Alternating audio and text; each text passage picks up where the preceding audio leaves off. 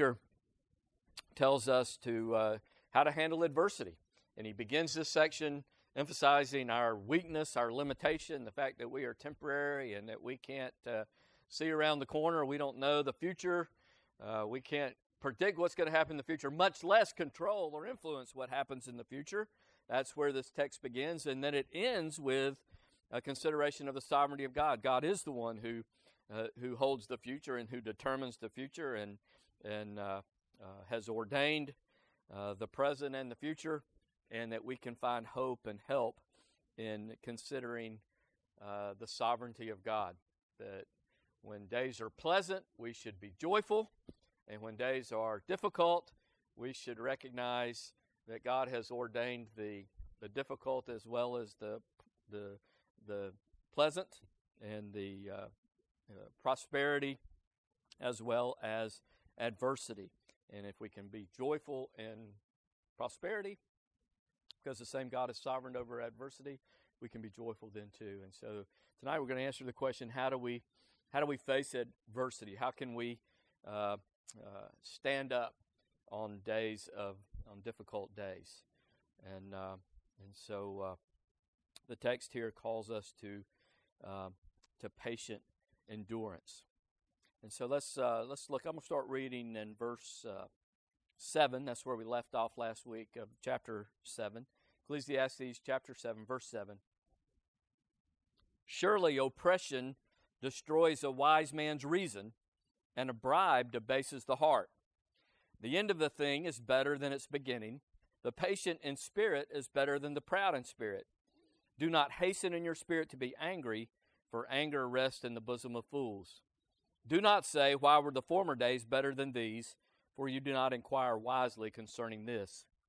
Wisdom is good with an inheritance and profitable to those who see the sun. For wisdom is a defense, as money is a defense. But the excellence of knowledge is that wisdom gives life to those who have it. Consider the work of God, for who can make straight what he has made crooked? In the day of prosperity, be joyful.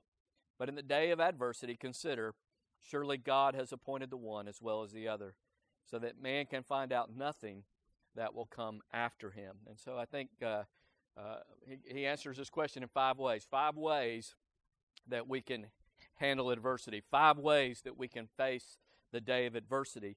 The first way is be content. Be content with what you have.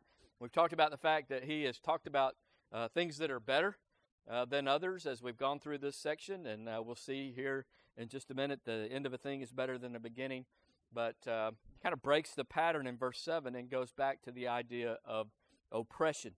The preacher tells us in chapter 7, verse 7, that oppression destroys a wise man's reason. In days of adversity, we might be tempted to be discontent with what we have. Times are hard, times are lean, we don't have much, and we have a tendency to be discontent. And when we're discontent with what we have, we try to figure out ways to get more. And one of the ways that we might try to get more is through oppression. And oppression is to use your power or influence that you have and exploit that power in an attempt to gain more possessions. And so, society is structured with order and power, and everybody has some degree of power or influence over others. And in days of adversity, we might be tempted to use that power to acquire more possessions.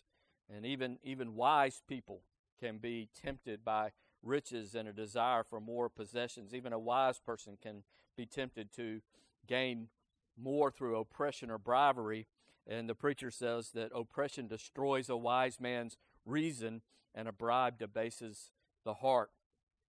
So we might be tempted to use power that we have to gain more resources, or if we're in a position of power, we might be tempted to accept a bribe that would corrupt the heart. And you know, so much of the discussion in our society today is about the subject of power and oppression. A lot of dialogue about power and power structures. If I have power over you, then I can force you to do my will. And if I've got power, I can cause you to do what I want you to do instead of sitting down and negotiating a solution and working toward a compromise. You know, if our power is equal, then we sit down, we negotiate, and we come up with a compromise or a solution where we both can win. But if I've got power over you, then I can force you to do my will. I can bully you into submission. And people see the exercise of power as a way to get what they want. And we assign value to ourselves based on the number of our possessions. And so we, days of adversity, we're not content with what we have.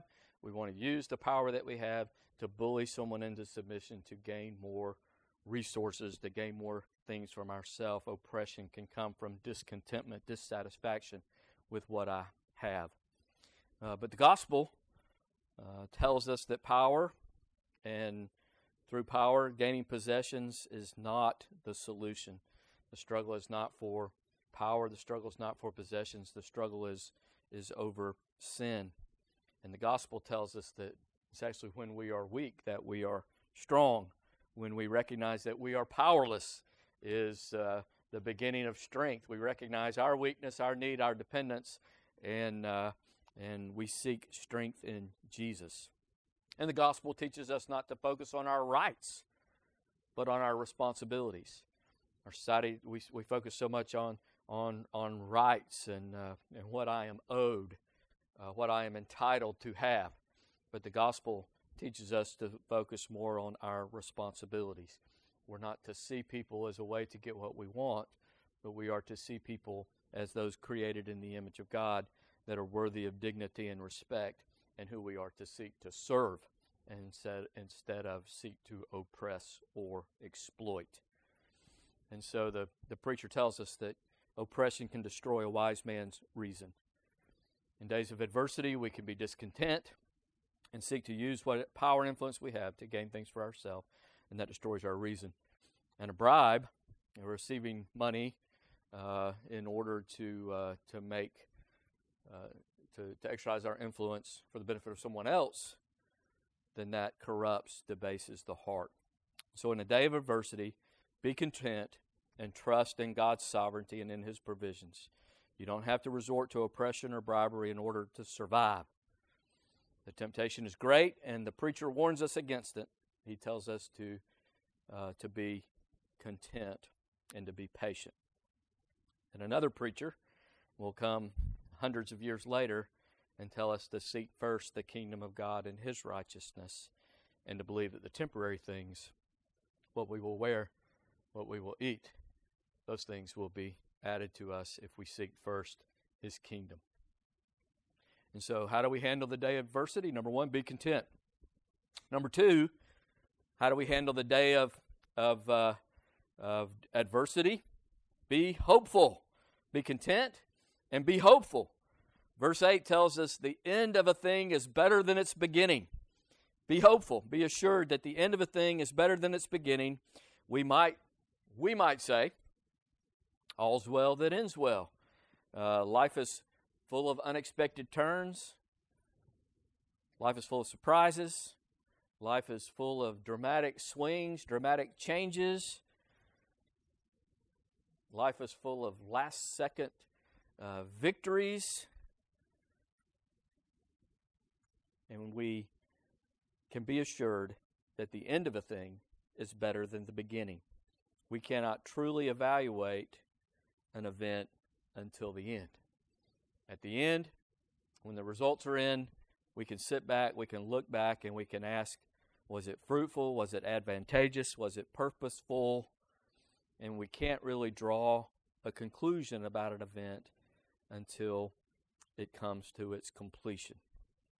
So be assured that the end of a thing is better than its beginning.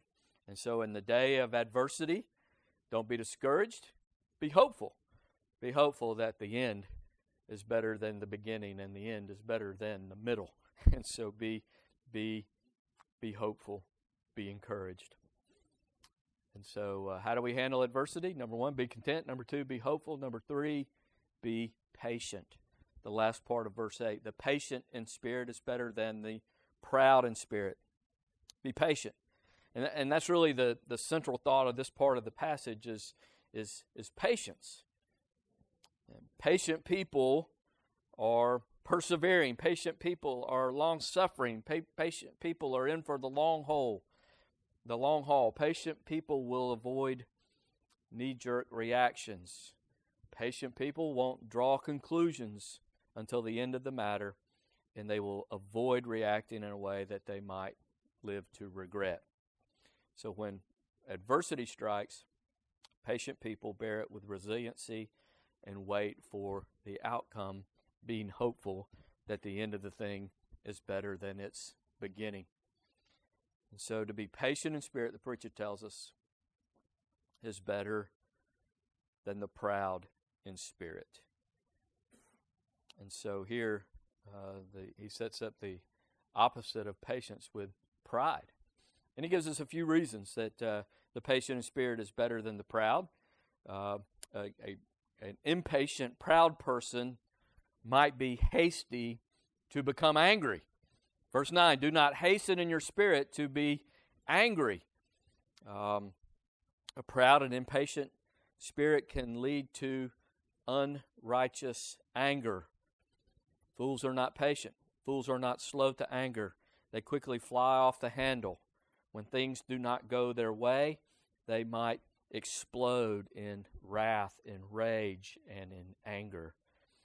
And so we deal with the day of adversity with patient perseverance and not proud anger. Now, there is such a thing as righteous anger. You know, we know that anger is not necessarily sinful. We know that anger is an attribute of God. We know that Jesus is, who was sinless. Frequently in the Gospels, we see that Jesus was angry.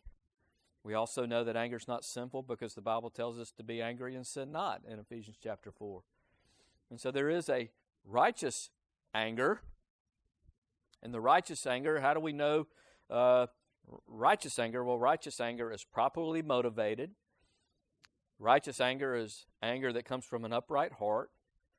Righteous anger is angry at unrighteousness. And it's good to be angry at evil. It is right to be angry at that which opposes God. It is right to be angry at unrighteousness. But we are sinners, and so often our anger is motivated by our self-interest and not the glory of God.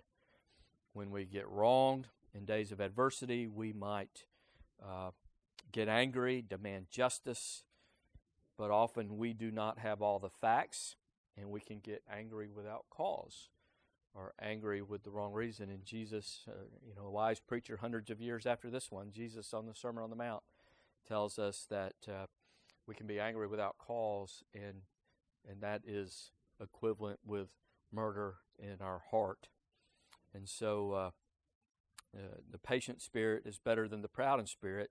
We should not hasten in our spirit to be angry, because anger is a judgment of unrighteousness. Anger is an accusation of wrongdoing. Anger is the desire for the injury of another, believing that they have done wrong, therefore they deserve punishment, they deserve judgment, they deserve condemnation, and ultimately that judgment's not our responsibility. We don't have all the information. We don't know the heart. We don't know the motivation. And our anger is usually motivated by our self-interest and not necessarily the glory of God.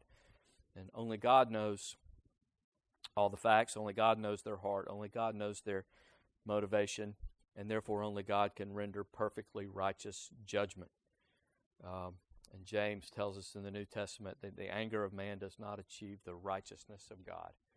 And so there is a righteous anger, but most of the anger that we express and experience is not righteous anger, but unrighteous anger that comes in haste, without knowing all the facts, without knowing all the truth. We become angry, because it takes a while to know the facts. And being impatient can result in hasty anger. And so the patient in spirit is better than the proud in spirit, and we're cautioned not to hasten in our spirit to be angry. Patience can help us be slow to anger. But the preacher also speaks of anger in haste, but he also, in verse 9, speaks of anger that rests in the bosom of fools. And so not all anger is expressed in a blow-up. Not all anger is expressed in a fit of rage.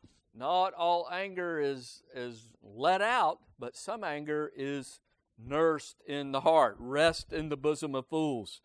Not all unrighteous and foolish anger results in an outburst. It can be held in the bosom, in the heart, where it is nourished and nurtured, fanned in the flames. Some unrighteous anger can be seething, gnawing, and it can appear like patience and long-suffering, but really it is just a rage that is building up inside and resting in the heart, the bosom of fools.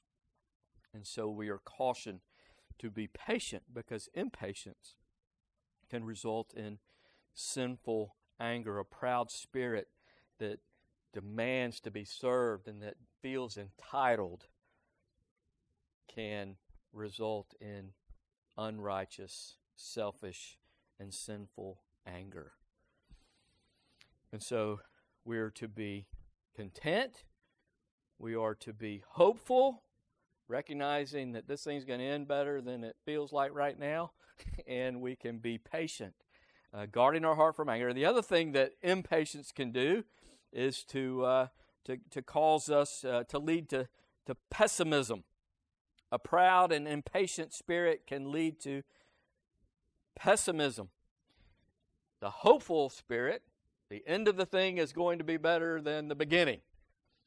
But an impatient spirit can be pessimistic and look back toward the good old days. Verse 10, do not say, why were the former days better than these? For you do not inquire wisely concerning this. And so a proud and impatient spirit can lead to pessimism. It can cause us to look back at days that went behind and ask, why aren't things as good now as they were way back then? And when we say that, we're voicing our dissatisfaction and our discontentment with the present. We are impatient, and we're not willing to wait and see how things turn out in the end, believing that the end of the thing is better than the beginning. Instead, we look back and think how good we used to have it, how good things used to be, and we're discontent and dissatisfied with the present because of that. And the classic example of that in the Bible is the book of Numbers, Numbers chapter 11. God had led the people out of Egypt, and they hadn't been out very long. This was Numbers 11. It's before the rebellion that happens in Numbers chapter 14 when they send the spies into the land, and the spies spy out the land, and they return and say, yes, this is indeed a land flowing with milk and honey, and they bring an example of the produce, the fruit of the land. It is a good land. It is a fruitful land. It is a productive land. Yet, there's giants in the land, and there is no way we can go and drive those giants out. And 10 of the spies said, it's a great land, but we can't conquer those people. Those are huge walled cities that are filled with giants. But Joshua and Caleb, 2 of the spies, said, oh, the Lord is with us. He's given us this land. Let's go take it. But they listened to the 10, and they were sentenced to die in the wilderness. But this is before all that. They had been less than 2 years. A little over 2 years since they had been led out of slavery in Egypt.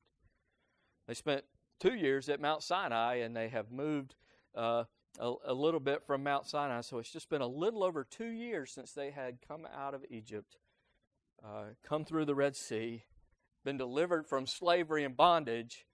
And in those 2 years, it seems like they had forgotten that they were slaves. They forgot that they were in bondage.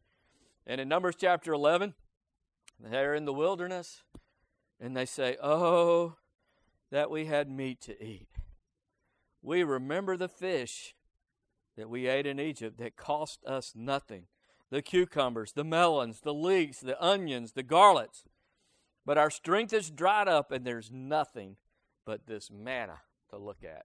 They say in Numbers chapter 11. Listen, 2 years after being delivered from bondage, they look back and they say, oh, wow, we had it so good in Egypt, and we're so miserable here in the wilderness. They are, you know, they're asking, why were the former days better than these? And they were on their way to a land flowing with milk and honey, a land that God promised that they would own and not be slaves. But they were not patient enough to see the end of the thing, and they were not hopeful enough to believe that the end of the thing was better than the beginning. And in the end, they would not even see the end of the thing because of their unbelief and their rebellion. They died in the wilderness. But the thing, you know, they 2 years from slavery, and they're wanting to go back because they had free food, spicy food, flavorful food. And they're in the wilderness on the way to the promised land, and they refuse to believe that the end is better than the beginning, and they look back toward the good old days. So much like us to complain, to be discontent about the present while looking back to the good old days doesn't come from a heart of wisdom. And so, you know, one of the things I do for folks when I go visit or do with folks is I assist in life review. You know, I'll talk to somebody 100 years old and just say, wow, how things have changed in 100 years. You know, just about everything we have has come into existence in your lifetime. You know, and all the things, all the technology that we have. But we're so tempted to look back and say, oh, those were the good old days when we didn't have all these modern conveniences, all these things that were invented to save us time, and now we're busier than we've ever been. How does that happen? But we look back and we say, boy, those were the good old days.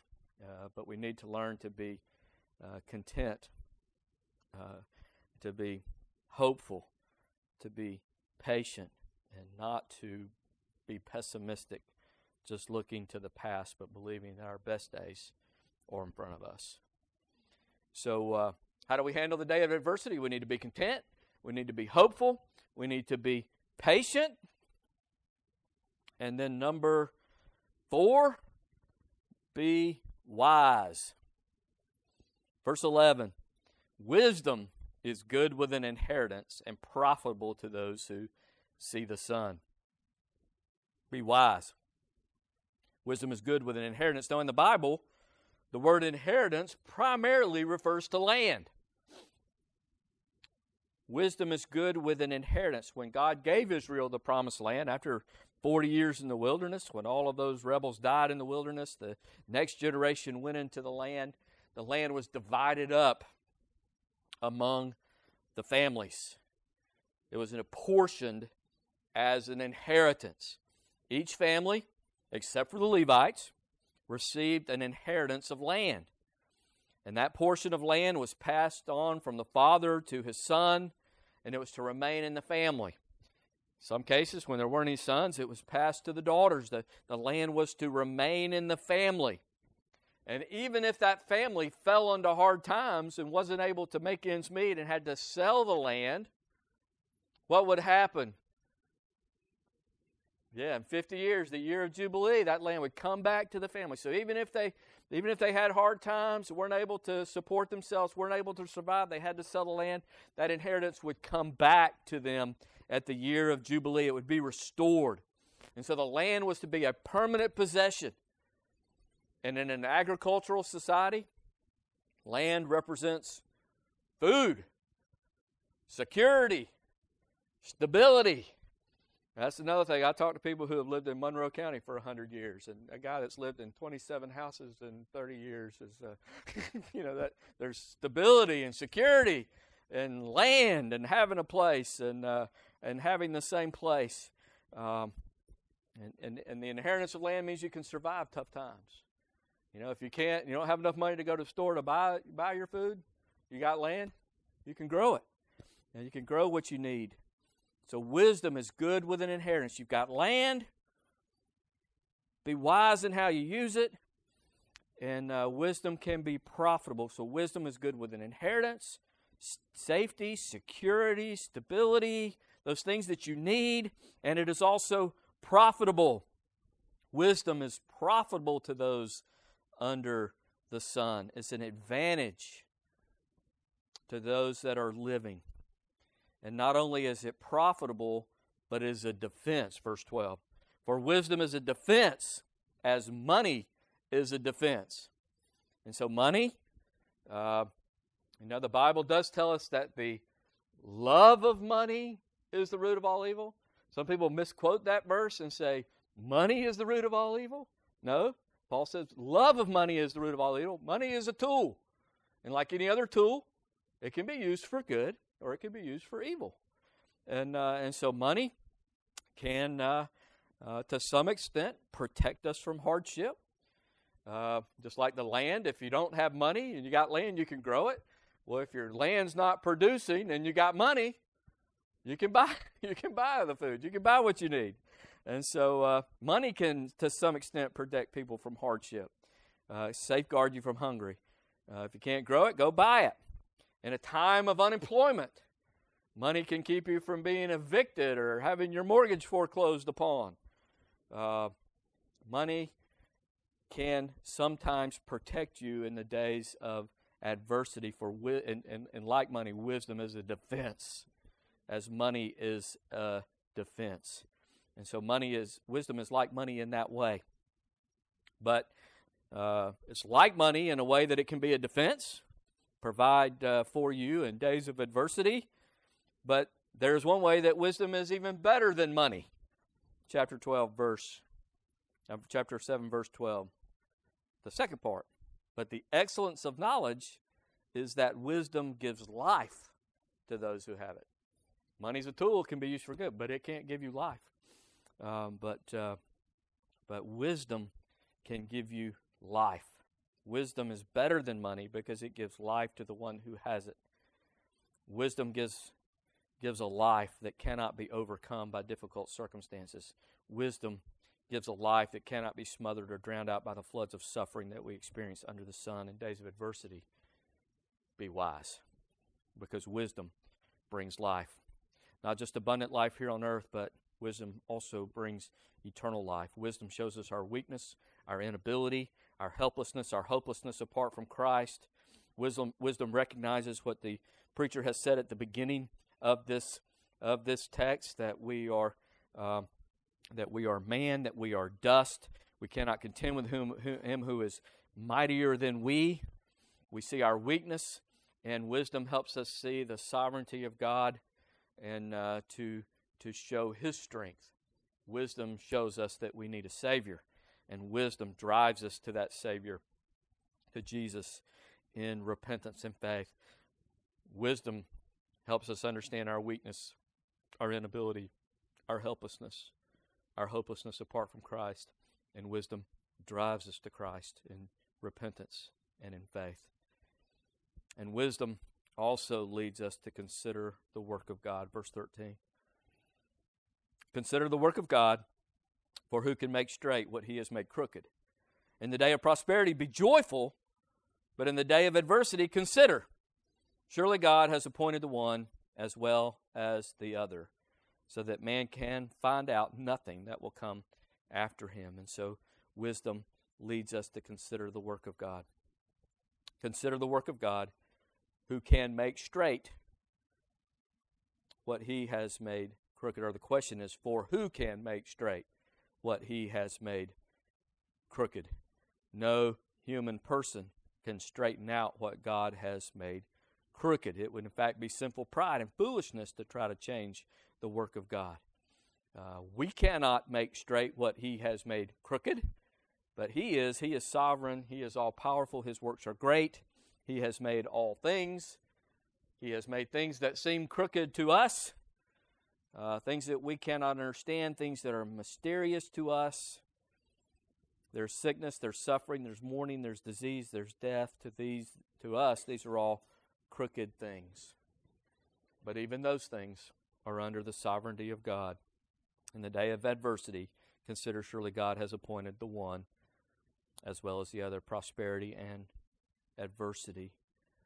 So the crooked things, even the crooked things, are the work of God. We can't straighten them out, but we must be patient and accept suffering and other crooked things as coming from the hand of God, and we must trust that the end is better than the beginning. And at the end, we will be able to look back and see how we grew through the crooked things, how the crooked things brought us strength and brought us holiness by showing us our dependence and our need for a Savior.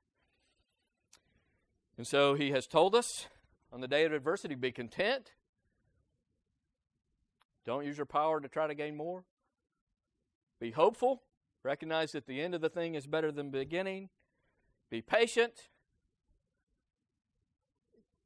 Hold up, endure under the day of adversity, and be wise. And then number 5, be joyful. Verse 14, in the day of prosperity, be joyful. That's easy for us to understand. We can understand joyfulness in the day of prosperity. God has been kind. God has been gracious. He has blessed us, and He has given us an abundance. We are flourishing. We are prosperous. Certainly, we can be joyful on the day of prosperity. But the fact is that even on the day of adversity, God is good. And God is blessing. And God is doing His work. And so if we can be joyful on the day of prosperity because God is at work and God is good and God is blessing, in the same way we can be joyful in the day of adversity, knowing that God is good and God is blessing and God is at work and He is accomplishing His purpose. So we can be joyful in the day of adversity too. We can find joy in the fact that God has appointed both the day of prosperity and the day of adversity. We don't know what the future holds. We can't change the future. He tells us so no man can find out nothing that will come after him. We don't know the future. We certainly can't change the future. We don't know what the future holds, but we can accept the present and the future from the hand of God and know that He's working out His plan and His purpose. We don't have to know the future because we know the one who holds the future and who has ordained the future. We can know Him and we must trust Him and trust that even in the day of adversity, He is good, He is blessing, and He is working out His plan and His purpose. In New Testament, James tells us to consider it pure joy when you fall into various trials. Recognize those trials are doing their perfect work.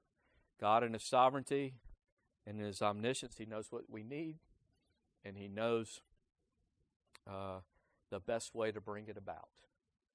So God is infinitely wise. He knows what we need. He is all-powerful. He can carry it out.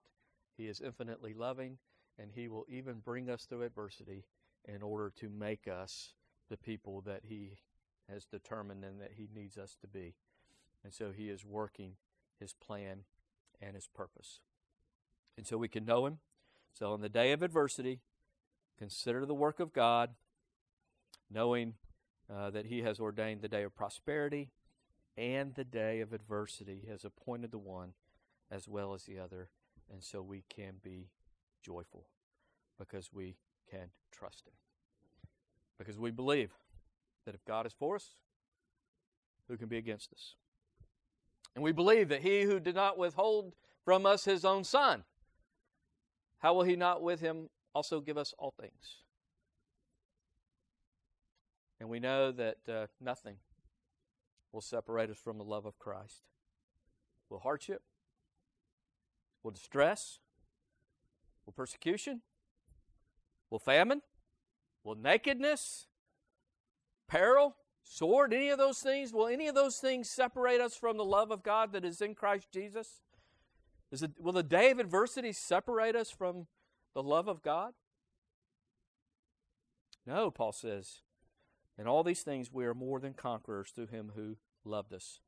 Paul says, for I am convinced that neither death nor life nor anything else in all of creation will be able to separate us from the love of God, which is in Christ Jesus our Lord. Paul says we are more than conquerors. And he does not say we are more than conquerors in spite of our suffering. He says we are more than conquerors in our suffering. No matter how tragic our circumstances may be, no matter how difficult our life may be, no matter how unpleasant our circumstances, nothing can separate us from the love of God that is in Christ Jesus our Lord. And since the love of God in Christ is always with us, we can search for good and find good and be joyful even in the day of difficult circumstances, even in the day of adversity. So, preacher, how do we handle adversity? Be content with what you have. Do not try to use your power to gain more. Be hopeful, believing that the end of the thing is better than its beginning. These momentary sufferings are nothing to be compared to the glory that will be revealed in us.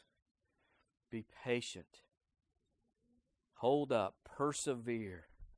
Endure. Be long-suffering and persevering even in the day of adversity. And during that day of adversity, be wise.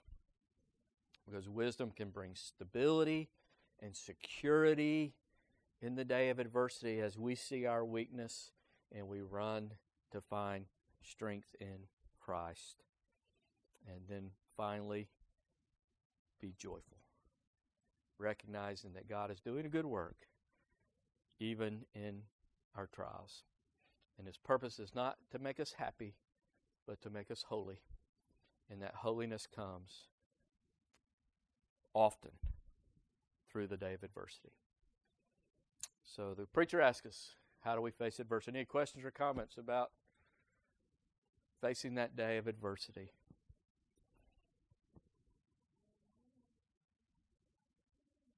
All right, let's pray together. Lord God, we're so thankful for your sovereignty and that we can find hope in uncertain days. Lord, we recognize that we are weak and dependent, and we don't know what's coming.